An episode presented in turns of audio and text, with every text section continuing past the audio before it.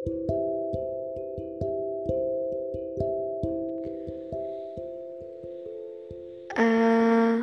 aku mau ngucapin selamat buat yang tetap sabar dapat loncatan buruk dan yang tetap syukur dapat loncatan baik.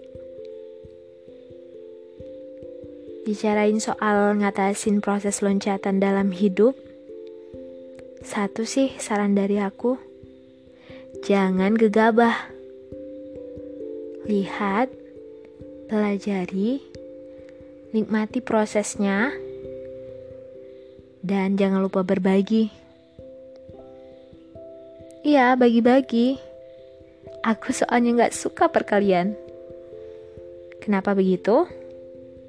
Karena biasanya yang datang berkali-kali juga pasti akan pergi berkali-kali.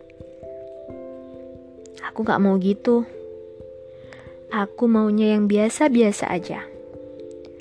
Yang datang ya tetap diterima, yang pergi ya tetap dibolehin. Boleh datang besok lagi, atau yang pergi juga boleh balik lagi. Bukan, bukannya sok baik. Ya, karena hidup memang gitu. Kalau terlalu dilawan teman-teman, ntar kalian capek. Loncatan sedih dan senang itu memang datang berkali-kali. Coba deh, belajar lebih nerima atau lebih memberi, bukan menahan.